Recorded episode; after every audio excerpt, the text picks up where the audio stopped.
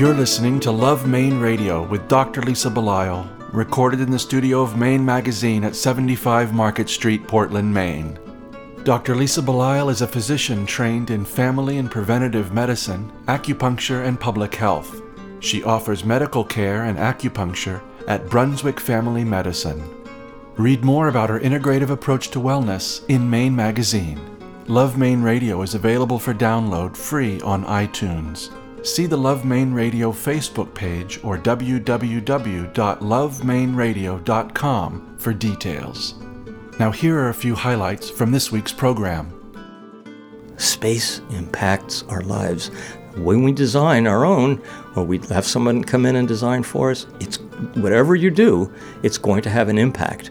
It could be positive, could be negative. Generally, you'd like to avoid the negative, accentuate the positive. And that's what the space therapy does. The stuff that we learn, we in turn put back into the world, which has an effect on the world. Others learn from that. So there's this wonderful cycle in both the education, but in the practice of architecture, is that what we do actually affects that which we do. Love, Maine Radio is made possible with the support of the following generous sponsors: Maine Magazine, Marcy Booth of Booth, Maine, Berlin City Honda of Portland, Apothecary by Design, Mike LePage and Beth Franklin of RE-MAX Heritage, Hardingley Smith of The Rooms, and Bangor Savings Bank. This is Dr. Lisa Belisle, and you are listening to Love, Maine Radio, show number 196, airing for the first time on Sunday, June 14th, 2015. Today's theme is Designing Space. We may be more impacted by the spaces we inhabit than we realize. Everything from our access to light to how we experience acoustics has the potential to contribute to our well-being and our relationships. Today we speak with architecture professors Roger Richmond and Eric Stark about the work they are doing in this area and how they are educating the next generation of Maine architects about these important concepts. Thank you for joining us. On Love, Maine Radio, we've had the good fortune to speak with architects before about the importance of things like light and space. And today we have with us an individual who really has an interest in space.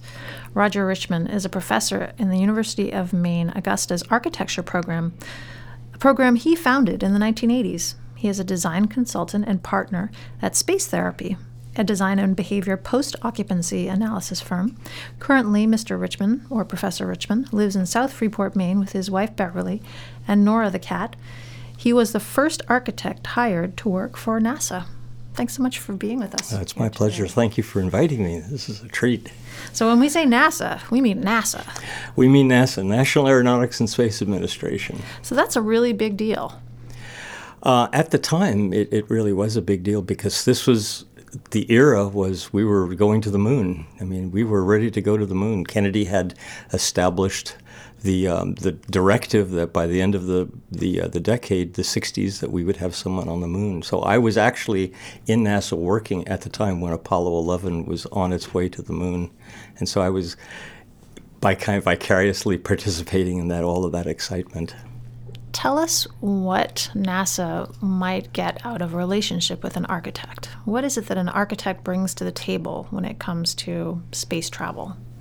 Well, what I had proposed, I had to do in the University of Florida, where I graduated with my master's degree, I had to do a thesis project. And the thesis project was, what I wanted to do was, the whole country was so excited and agog about space travel, right? This is a very, very exciting time.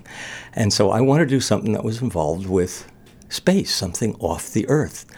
And I got to thinking about, wouldn't it be amazing if something were to happen like a moon port or something like that that was based on architectural principles, even more than engineered principles?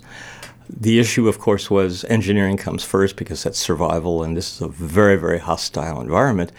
And what I decided to do is I was going to do an architecturally conceived moon port.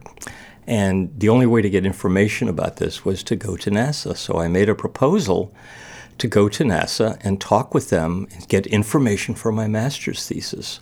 What I did not know was that they were very intrigued by this whole idea of an architect asking about how to design environments for space. So after I worked on my master's thesis, they invited me to come there and have a job and be the only architect. There were 5,500 engineers and one architect. And that was I, and I was involved with discovering and writing a book for them. That was one of the requirements of my job there, of writing a book for them about the human experience in a sealed environment off of Earth. And that started a whole lifetime of study for me on these, what I would call hostile environments. You discuss the change that occurred during the Industrial Revolution and the introduction of automobiles and how it really impacted the way that we designed towns and cities and how humans have kind of taken a back seat, so to speak. Tell me about that. Well, you're tapping into an issue in architectural design that I call scale. Scale is our human connection. We seek clues and cues in the environment through which we can relate, and then by then we can locate ourselves more accurately in the environment. So try to imagine, why does everyone love to go to Europe? Because Europe was a place that was really designed before the automobile was invented. So we go there and we walk around and we have this feeling of how warm the place is and how charming, and we put these wonderful qualifiers on it: charming, quaint, this and that, and we just walk around. We just love to walk around the cities. Then we come to the United States, and the United States is a fairly young country, so it really is more automobile oriented. So we design for the car more than we design for the people maybe that will use the environments that we use. So here's the classic example. Take a look outside. Where does all the snow on the road go? It goes on the sidewalks, you know. What takes precedence? So what I try to do when I'm teaching architecture and teaching aspects of scale is to say the car is very, very important. We cannot exist without it. However, don't let its needs intrude onto the human needs of what makes for a related environment. Don't relate the environment to the car, relate it to the person. The car serves the person, not the other way around. Although I think we lean sometimes to the direction that we serve the car. You know, one of the interesting things I find language is very powerful. We will call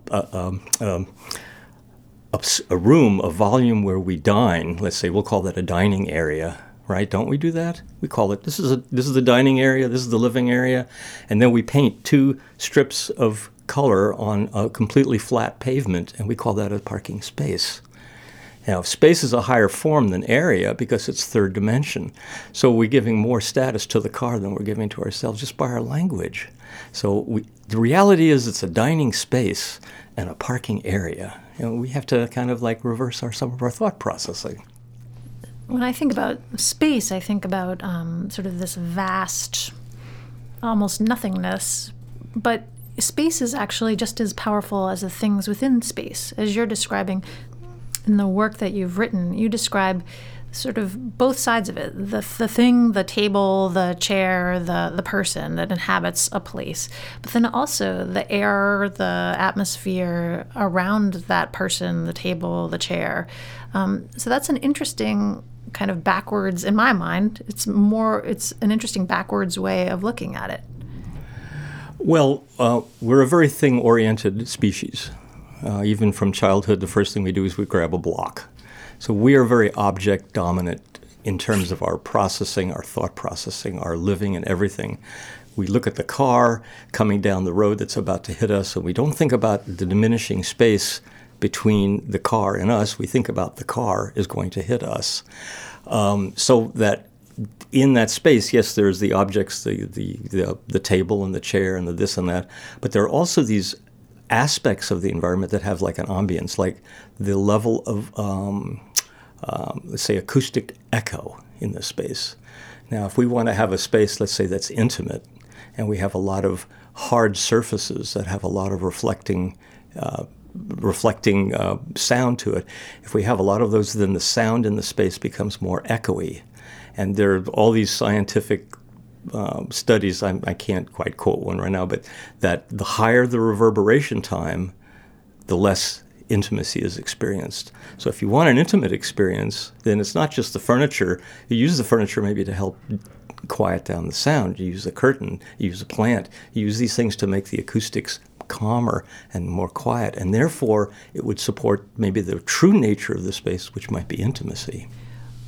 You were the national competition design winner of the Maine's Vietnam Veterans Memorial, and I believe in that space and negative space. Well, I'll call it negative, but not in a bad way. Yeah, I understand. Excuse me, played a big role. Any part of a design process is research, and research. That's one of the keys.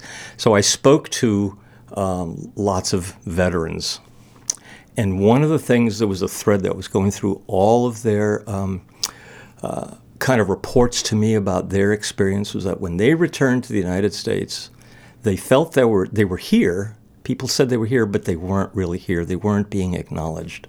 So this thought kept playing in my head: here, not here, here, but not here. And so I thought, what's a way to express that idea? Well, if I make a statue, it's here and it's here.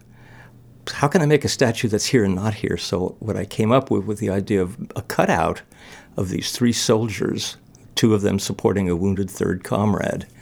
And it was just a cutout, so that they're there in that sense, but they're not there because there's just a void where they would be. And it was designed so the sunlight would come through and through this opening and cast that shadow, that light shadow, on a back panel, so that as you walk through, your shadow impacts with their light, and then you get to participate in their existence, even though they're still not being recognized. You can't recognize them. You can't tell if they're coming toward you or they're moving away from you. They're there, but they're not there. And when I presented that to the committee, the design committee for the competition, they got it. I was just so ecstatic. They really got that. They didn't. When I said, you don't want another statue because it's not that kind. It wasn't that kind of a war. It was a whole different kind of a war. So when they heard my explanation, and I built a model, and I took the model and I shined the light on the thing, and they could see that shadow on the back, and they said, okay, we got it. And they went ahead and chose that as the design. And there it is in Capitol Park, and I'm thrilled to death about that. Well, I really love this idea of light being an active participation in the sculpture. Because you talk about light as almost as light and water. Both, you kind of make a parallel between light and water. And I love that because it's such an active participant in what goes on in our lives, especially here in Maine. Mm-hmm. Light is a source of so much. If their architecture, Louis Kahn, the architect that I studied with at Penn, said that your building never knew how lucky it was until the light shined upon it, or I'm paraphrasing, but there was something like that. And that was one of the things that he stressed over and over and over again, the light, the light, the light. And there's a big difference between window light, which is a hole in the wall, and designed light, which is light that comes in and has emotive content. It has spiritual content. It may have also task content for working and being practical in that sense. It's a free energy. We need it. Maine is a tough climate because we need the sunlight, and the seasonal affective disorder, because people don't get enough sunlight. I sometimes think that we may get that in our offices because we're not getting enough sunlight. The thing that sunlight does, and this is the most exciting thing about it for me as an architect and what I want to share with my students, is that there are no 2 seconds of light since Earth formed that have ever been the same. Every single moment of light is different. And now, what's the relationship of that to us? Every single moment of our life is different. So we have a natural connection to that. Is almost like another living being coming and keeping you company. I used to tell my students that you can never feel like you're completely alone in a sunny space. Even if you are alone and there's not another person or a pet or something like that, you can never feel alone in a sunny space. But take that same person and put that person in a space that doesn't get any sun, then you're going to start to feel alone. The implications of this for students in a classroom, for the elderly in housing that don't want to be alone maybe, the most important thing maybe in their environment is not how much square footage they have, but how much natural light they can get into their world during the day when they may feel alone, and they won't feel that loneliness because the light is another living being. It changes moment to moment. It creates mood. It creates pattern. It creates contrast through shadow. And what have we done with ourselves? Well, we have placed our work world in environments that have separated ourselves from the sun. We live in the cubicle age. It's not the Industrial Revolution, it's the cubicle revolution, right? And because we're in these cubicles all the time, the light never changes. So we get starved. Something happens to us. We will go to maybe a lower level of excitation. This is one of the issues when I was designing for NASA, is what happens when there's not enough stimulation, because we thrive on that, enough stimulation to operate at maximum level. So in the classrooms, to save heat, we'll cut out the windows. This might be a dangerous thing to do. So light is such an essential part of design, and it's a very big part of what I teach in architecture on you must bring natural light into every little spot in the environment. Love Maine Radio is brought to you by Berlin City Honda, where the car buying experience is all about easy. After all, life is complicated enough, and buying a car shouldn't be. That's why the Berlin City Honda team goes the extra mile by pre-discounting all their vehicles and focus their efforts on being open, honest, and all about getting you on the road. In fact, Berlin City recently won the 2015 Women's Choice Award, a strong testimony to their ability to deliver a different kind of car buying experience. Berlin City Honda of Portland. Easy. It's how buying a car should be. Go to berlincityhondame.com for more information. Love Maine Radio is brought to you by Bangor Savings Bank.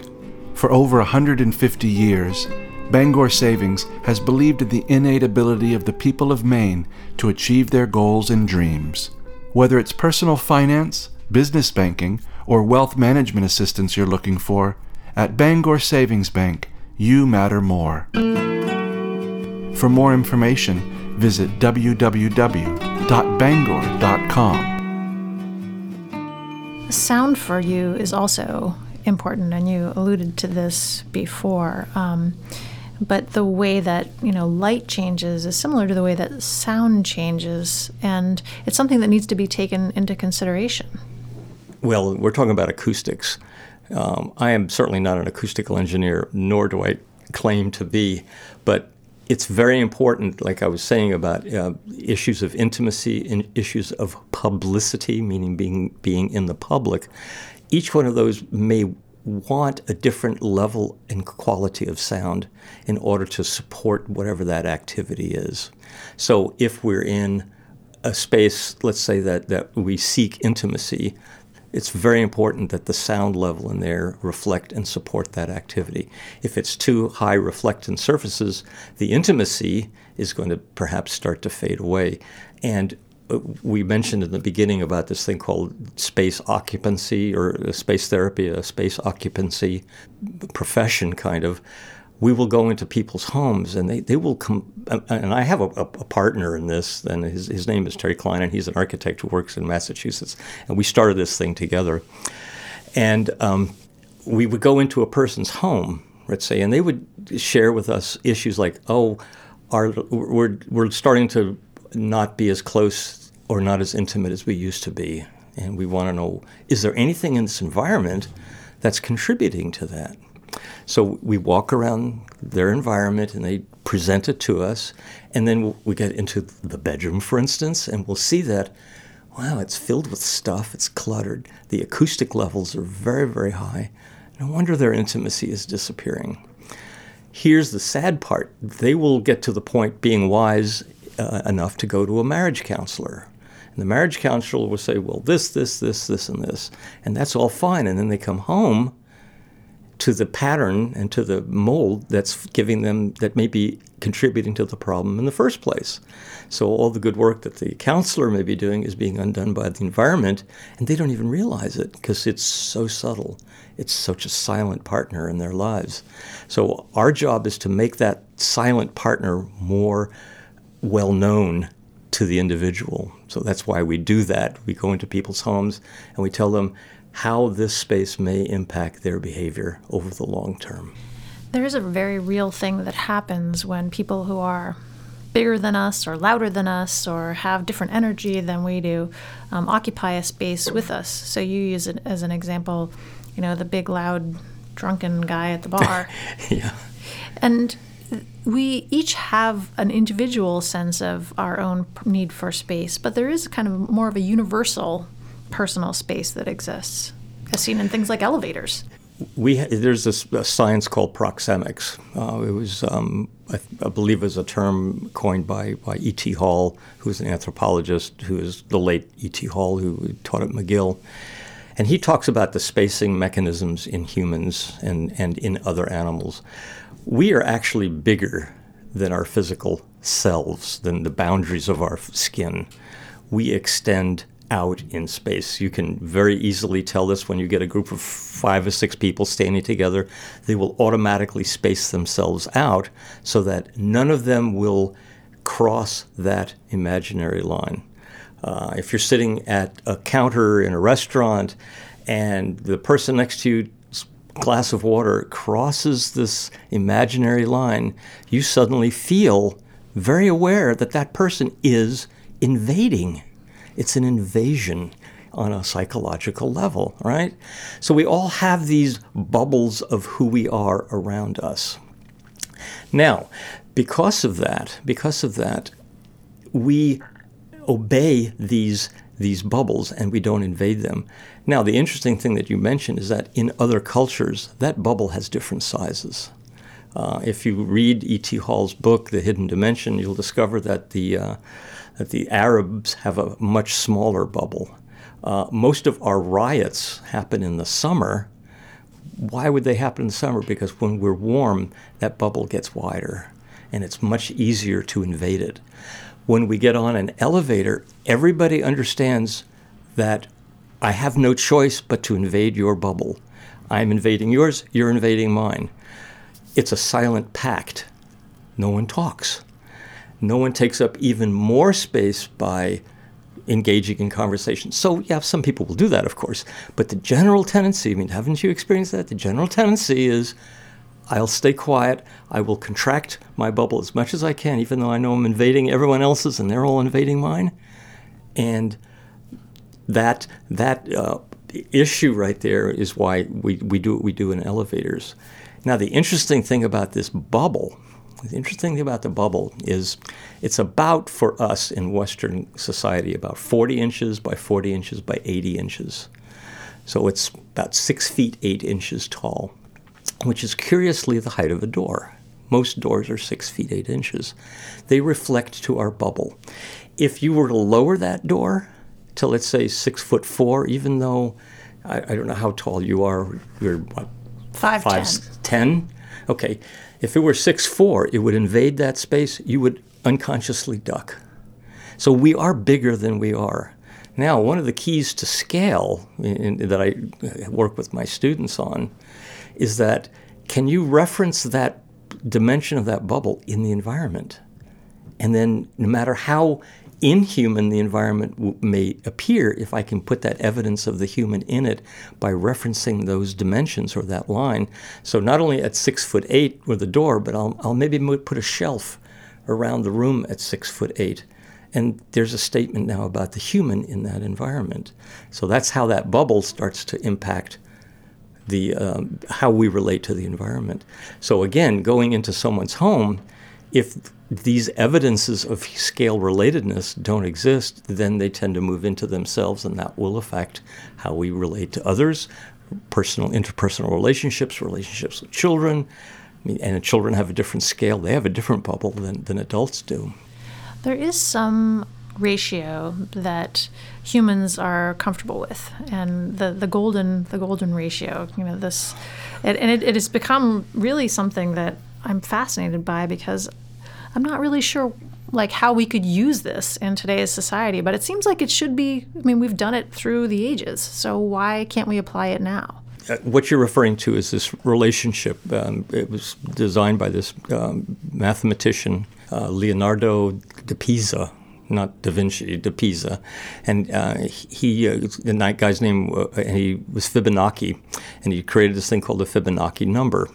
And it starts off with number 1, then add 1 to 1, you get 2, 2 and 1 is 3, 3 and 2 is 5, 5 and 3 is 8, la, la, la, la, la, on and on and up. And that goes to infinity, but what that defines is a relationship of 1 to 1.618.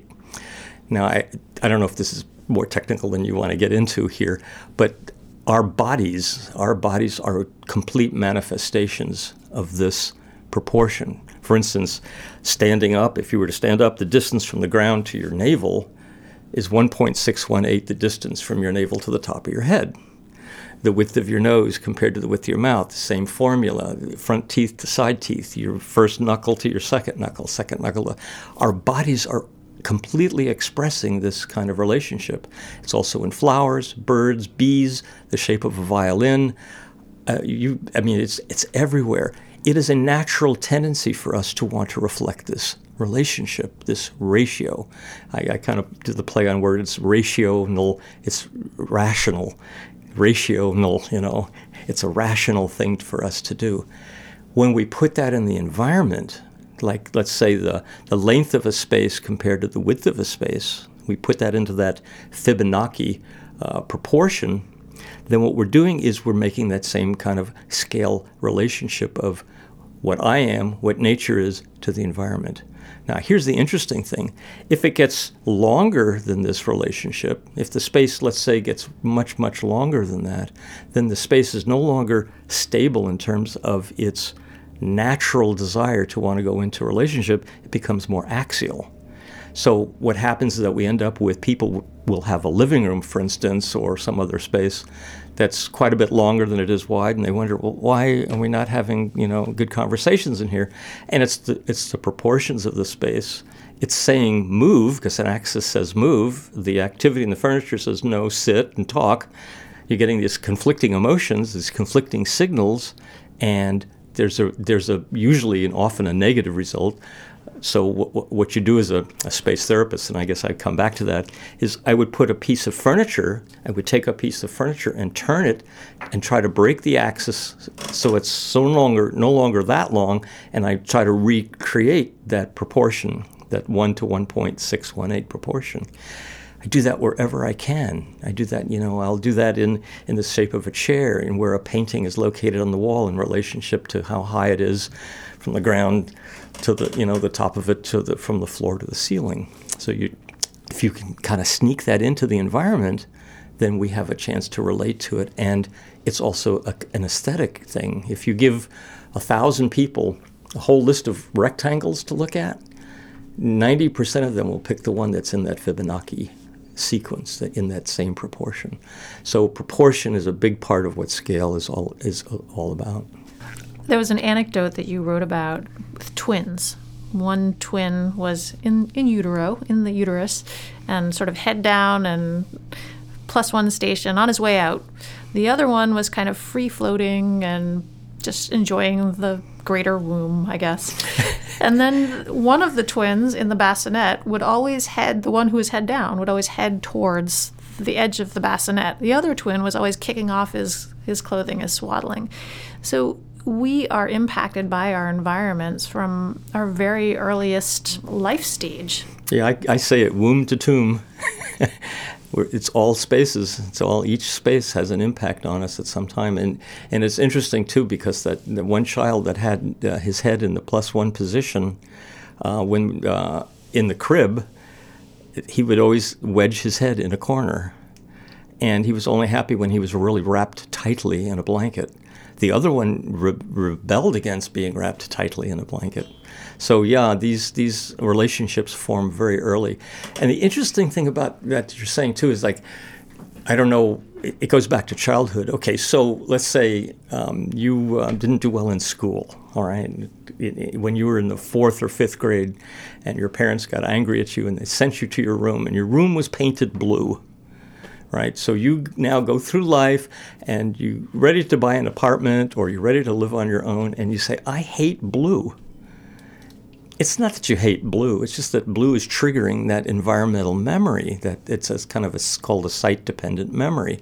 It triggers that emotion in you. And so you don't know why. I don't know why I don't like blue. I just don't like blue, or I don't like green, or, you know, the dog or whoever, whatever happened. Those events, we inculcate those, and they become parts of our behavior and part of our what we expect from our environments and how we decide what we like and what we don't like a lot. We're an open system. We are constantly in this symbiotic relationship with our environment. When you are put in, there are two kinds that I consider. I consider the thing called personal environments and public environments. The personal environments are the spaces that you use every day, your home, your office, here in this studio, the school that perhaps your children will go to. They go to it every day, day after day after day. That's where the power of the environment really starts to impact us. If you walk into Notre Dame, you're going to go, wow, this is the most amazing place in the world. I am changed forever as a result of it. But that's an experiential thing. It's not a behavioral thing. It's the day-to-day spaces that impact our behavior, so that when we do the space therapy thing, we're not interested so much in doing the church, doing the bank, doing whatever. We're interested in doing the school. We're interested in doing the office and mostly doing the home, where you spend most of your time. And it's little subtle change, it's little lack of scale or over or not enough or too much reverberation time after time will start to impact your behaviors. And that's where it becomes important to bring someone in, look this over and say, look, this is what this space may be doing to you. It satisfies the codes. You have all your furniture, everything in there is legal, moral, ethical, spiritual, and whatever, except that it's missing this little piece that every single day it starts to worm its way. I use this little example in my class called boiling the frog. I don't know, do not try this at home. How would you boil a frog, right? Well, if you threw a frog into boiling water, what's the frog going to do? Zoom, it's going to jump right out, right? It's not going to stay there. Put the frog in cold water, and let's just say the cold water is our environment. You start turning the temperature up. Very, very slowly. The frog will never know what's happening to it until it's too late. Okay, I don't know if there's a too late issue for us in our environments, but there's a definite impact on these things over time on our behaviors. And that affects our social interactions, even talking about, let's talk about the doctors and the nurses in the hospital. The nurse goes home to an environment. The doctor goes home to an environment. He or she, whatever, is going to be affected by whatever environment they're living in. That's their personal environments. And then they come to work. Are they more stressed because of that environment? A little less stressed? Does that have any sort of influence on their work? I contend or suggest that it does, which is why I believe that this service is so important. Well, there are two interesting things that I hope that people will take away from this. And one of them is actually that we have an architecture program at the University of Maine, Augusta. Yes, and a lot of people don't think about that. And the other thing that is that this exists, that the work that you are doing at Space Therapy it's very real, that people can go to you for design and behavior post-occupancy analysis. Absolutely. So yeah. These are very real things. How do people find out more about your teaching and the work that you're doing? Well, the program at UMA University of Maine, Augusta, is in its 25th or 26th year now, and so it's been around for a long time. It's unfortunately a really pretty well best-kept secret. It's the only public school, 5-year public school of architecture in New England, as far as I know. I don't believe there is. All the other schools, Harvard and Yale and Princeton, these are all private schools. The public school didn't have, and that's one of the reasons why I moved to Maine in the first place, because I wasn't sure, I thought my architectural education was satisfying enough because it didn't handle a lot of issues that I wanted to talk about, so I thought I would try to start my own program, and that took about 8 years, but finally UMA and some of the faculty up there in support of it made it happen, and we started this program. And we're now on track with NAB, which is the National Architectural Accreditation Board. We're now on track to have full professional accreditation. It's the best financial deal in the country in terms of studying architecture because it's Maine, right? It's very inexpensive to do this.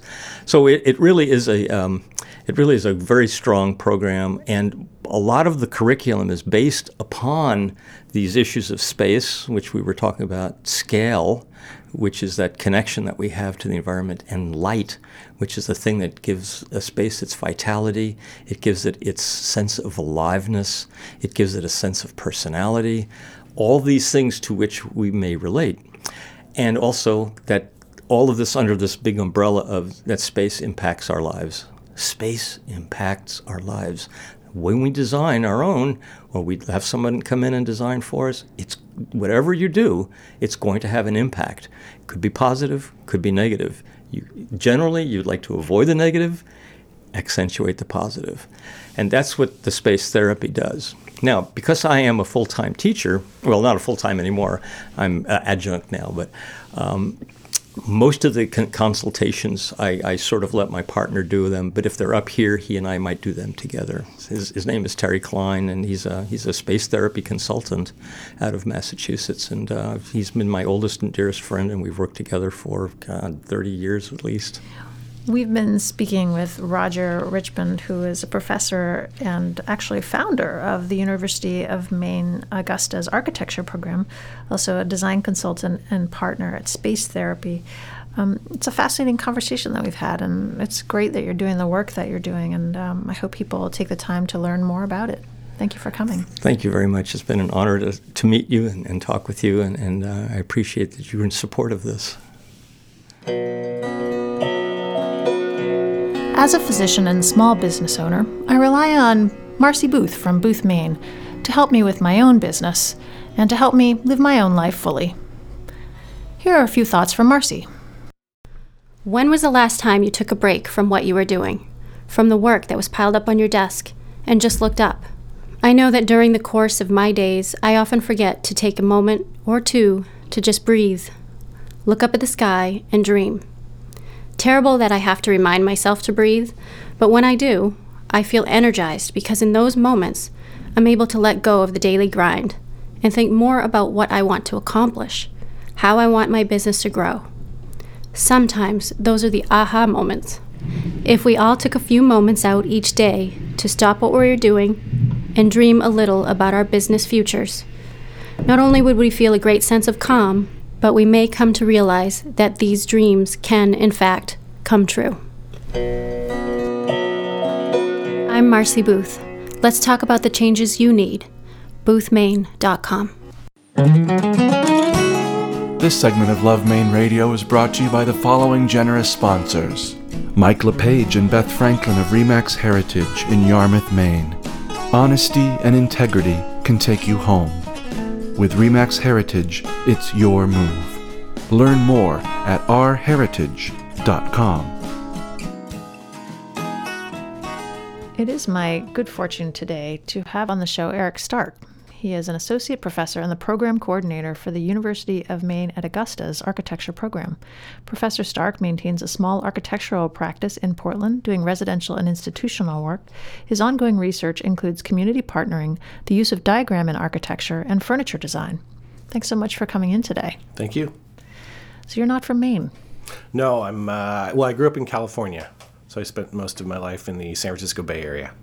So it must have been quite an important thing, this architecture program going on at the University of Maine in Augusta, to draw you all the way across the country and make it part of your life's work. Well, actually, I came across the country slowly for different school programs. So I actually did my undergraduate in Iowa, studied Shakespeare and theater design. And so I did a lot of theater work, both design and construction, for a number of years, and then went back to study architecture. And so I actually went to graduate school in Cambridge at Harvard, and that's how I ended up on the East Coast.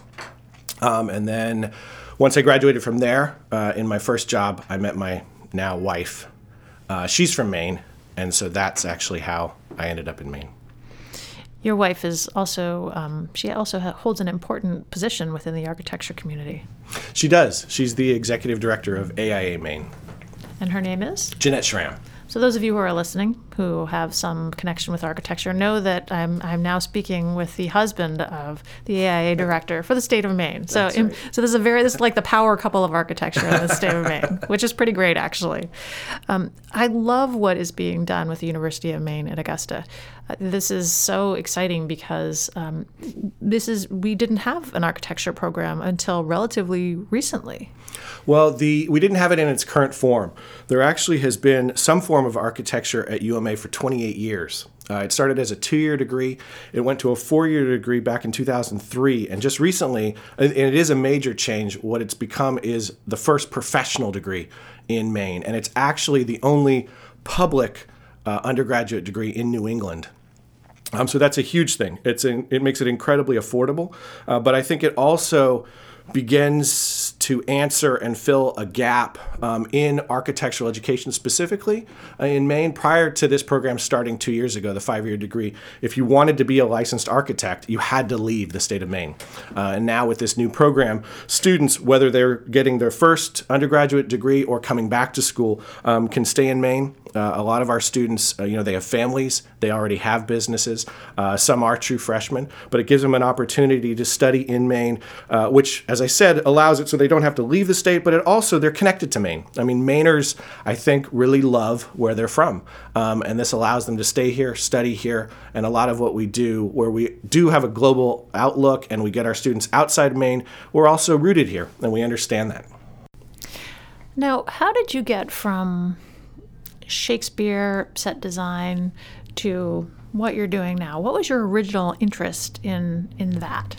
Well, I studied as an undergrad. I went to school in Iowa, and I studied theater with a focus on Shakespeare and Shakespearean literature. So I was designing sets. I was building. I like making things. That's what I like doing the most. I like making all kinds of things. And so I did that for a number of years on both coasts. I work in Washington, D.C., and I also worked out in California, mostly for Shakespeare houses. And as that progressed, I started thinking about going back to school. And actually at the time I looked at, it wasn't just architecture. I'd always been interested in architecture. I got some really bad advice in high school from some architects. It was back in the 80s, and it was a miserable time to be an architect, and they let me know that. And so it very much, as a 16-year-old, I was scared. And I was like, oh, that sounds awful, so I'm not going to do that. But as I started looking back, as I hit my mid-20s, late 20s, I started thinking, I want to make stuff. And I looked at furniture schools, industrial design schools, and looked again at architecture. And I felt in the world of architecture, there was more possibility.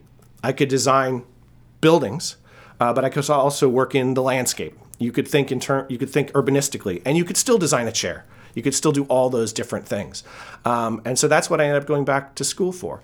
And I was lucky enough to get into Harvard and get into a school on the East Coast, which I never thought growing up in California. If you told me I was going to end up on the East Coast, much less in Maine, I wouldn't have believed you. So that's really how I ended up out here. I'm thinking about a conversation that you and I had just before we got on the air about your children who are 6 and 9 and going to a Montessori school. All three of my children did their early years at a Montessori school, and it was very hands-on. There's something very tactile about the Montessori education. And in fact, I went to a Montessori school, and I learned how to wash windows and set a table, right. And everything is very physical, hands-on, tangible. Do you think there's enough of that in education? I don't. I think it's two things. I think it's definitely there's a hands-on quality that's really important.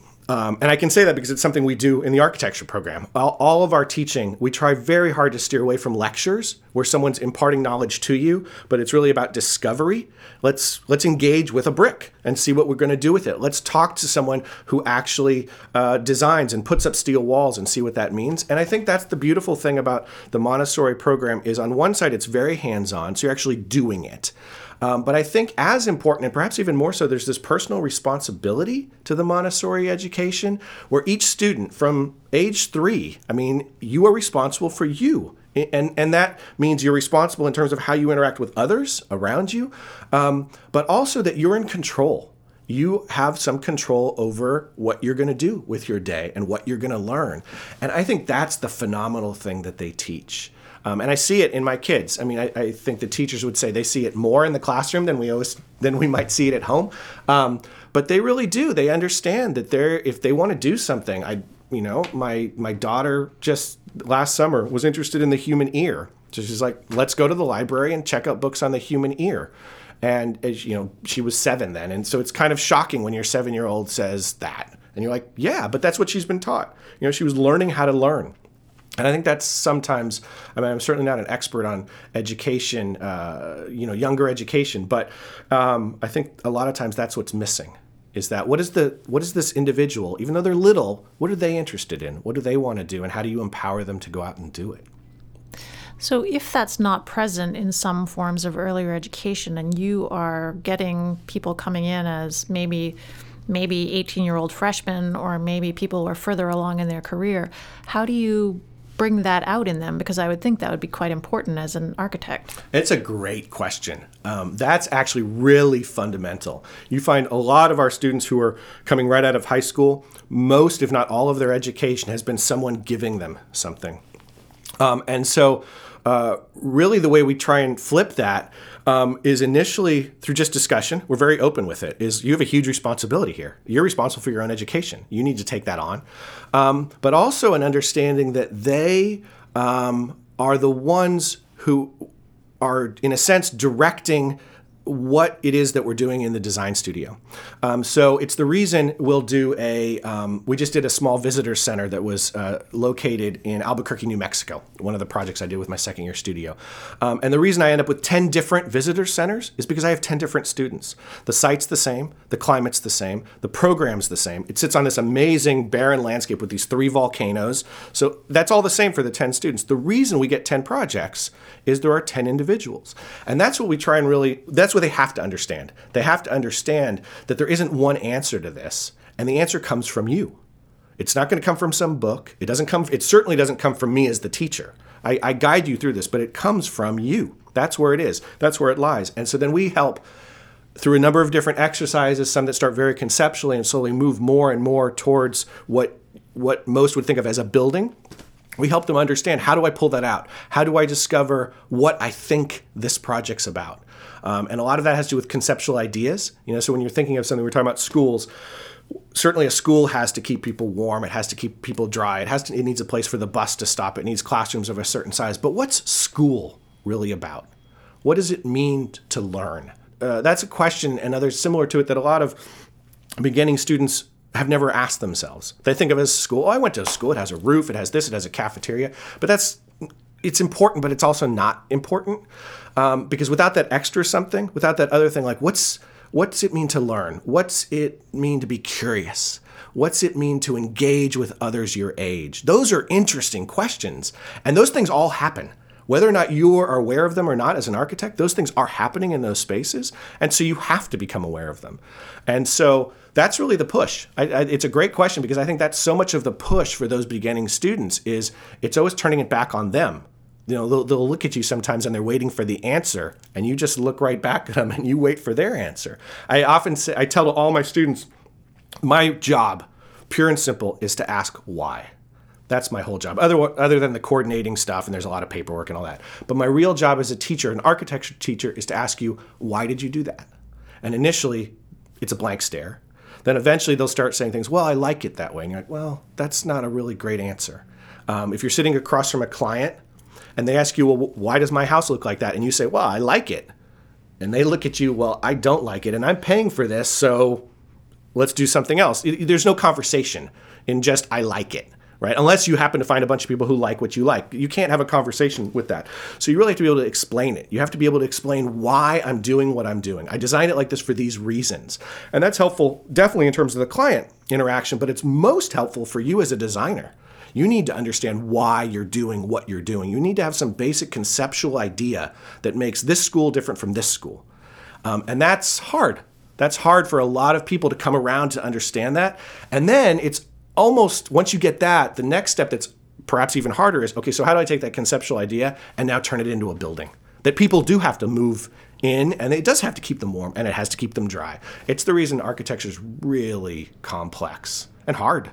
It's really hard. Good architecture is hard. There was a time when the apothecary was a place where you could get safe, reliable medicines, carefully prepared by experienced professionals, coupled with care and attention, focused on you and your unique health concerns. Apothecary by Design is built around the forgotten notion that you don't just need your prescriptions filled, you need attention, advice, and individual care.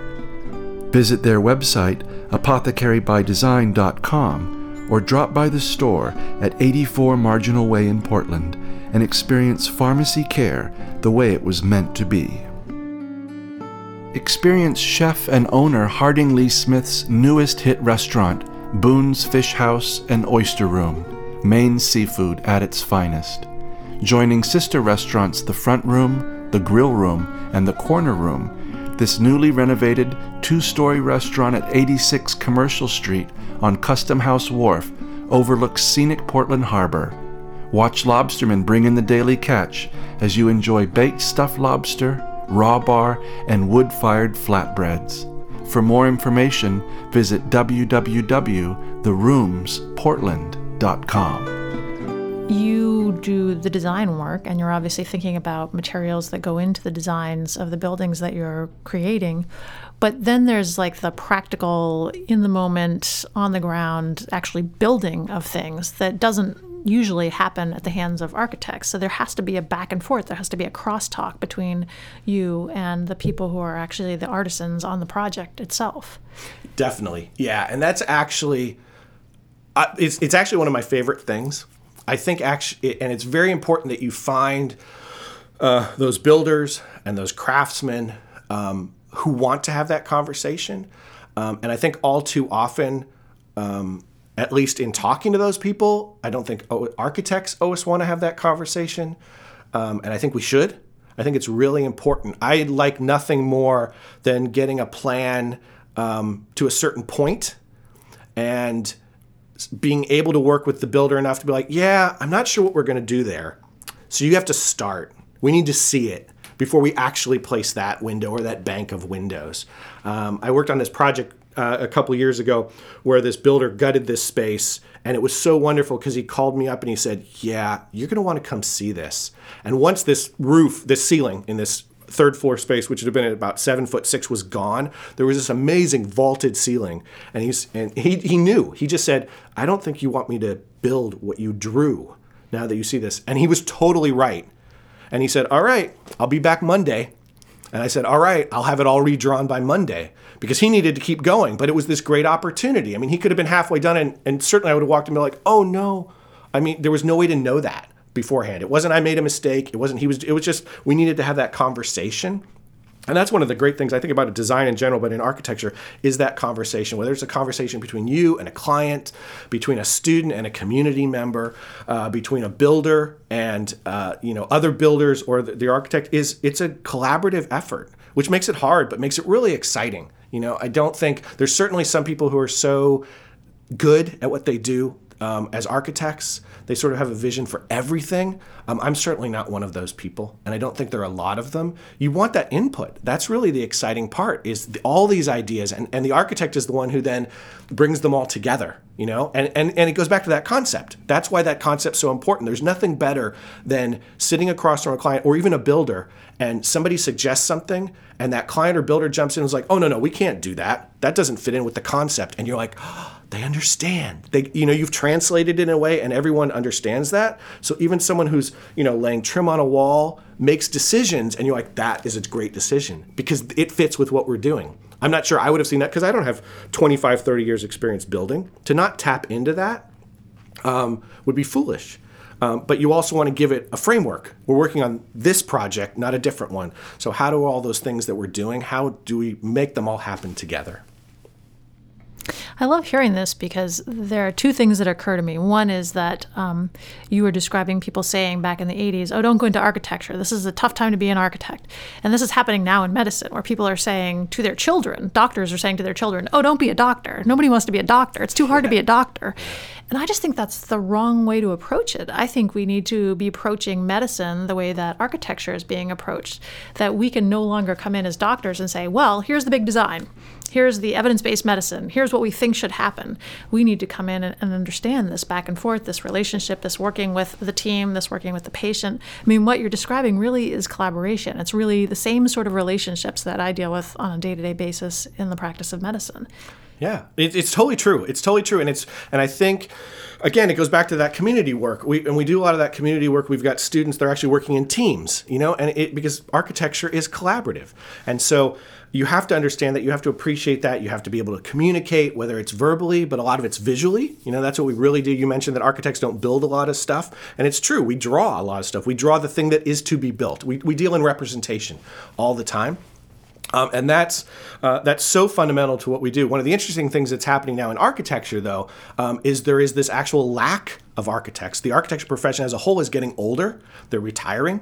And so for every indication is in the next couple of years, there will be a great need for architects across the country. It's not just here, but across the country.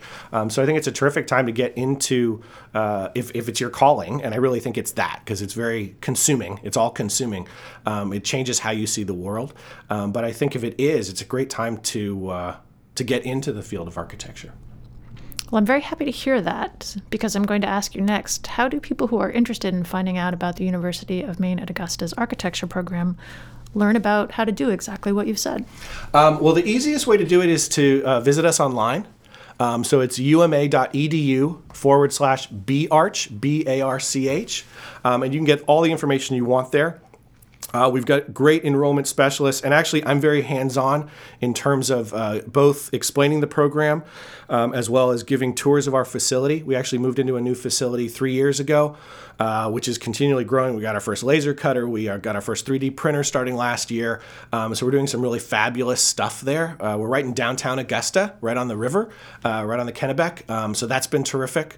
It's a great location, partially because we want to do work in the community, to be in the community. So yeah, just go to our website and we'll get you all the information you need. Well, if I wasn't already a doctor, maybe I'd think about becoming an architect. It's been great. It's been a great conversation. We've been speaking with Eric Stark, who is an associate professor and the program coordinator for the University of Maine at Augusta's architecture program. Thanks so much for coming in today. Thank you. You've been listening to Love Maine Radio, show number 196. Designing Space. Our guests have included Roger Richmond and Eric Stark. For more information on our guests and extended interviews, visit lovemainradio.com. Love Maine Radio is downloadable for free on iTunes. For a preview of each week's show, sign up for our e-newsletter and like our Love Maine Radio Facebook page. Follow me on Twitter as Dr. Lisa and see my running, travel, food, and wellness photos as Bountiful One on Instagram. We love to hear from you, so please let us know what you think of Love Maine Radio. We welcome your suggestions for future shows. Also, let our sponsors know that you have heard about them here.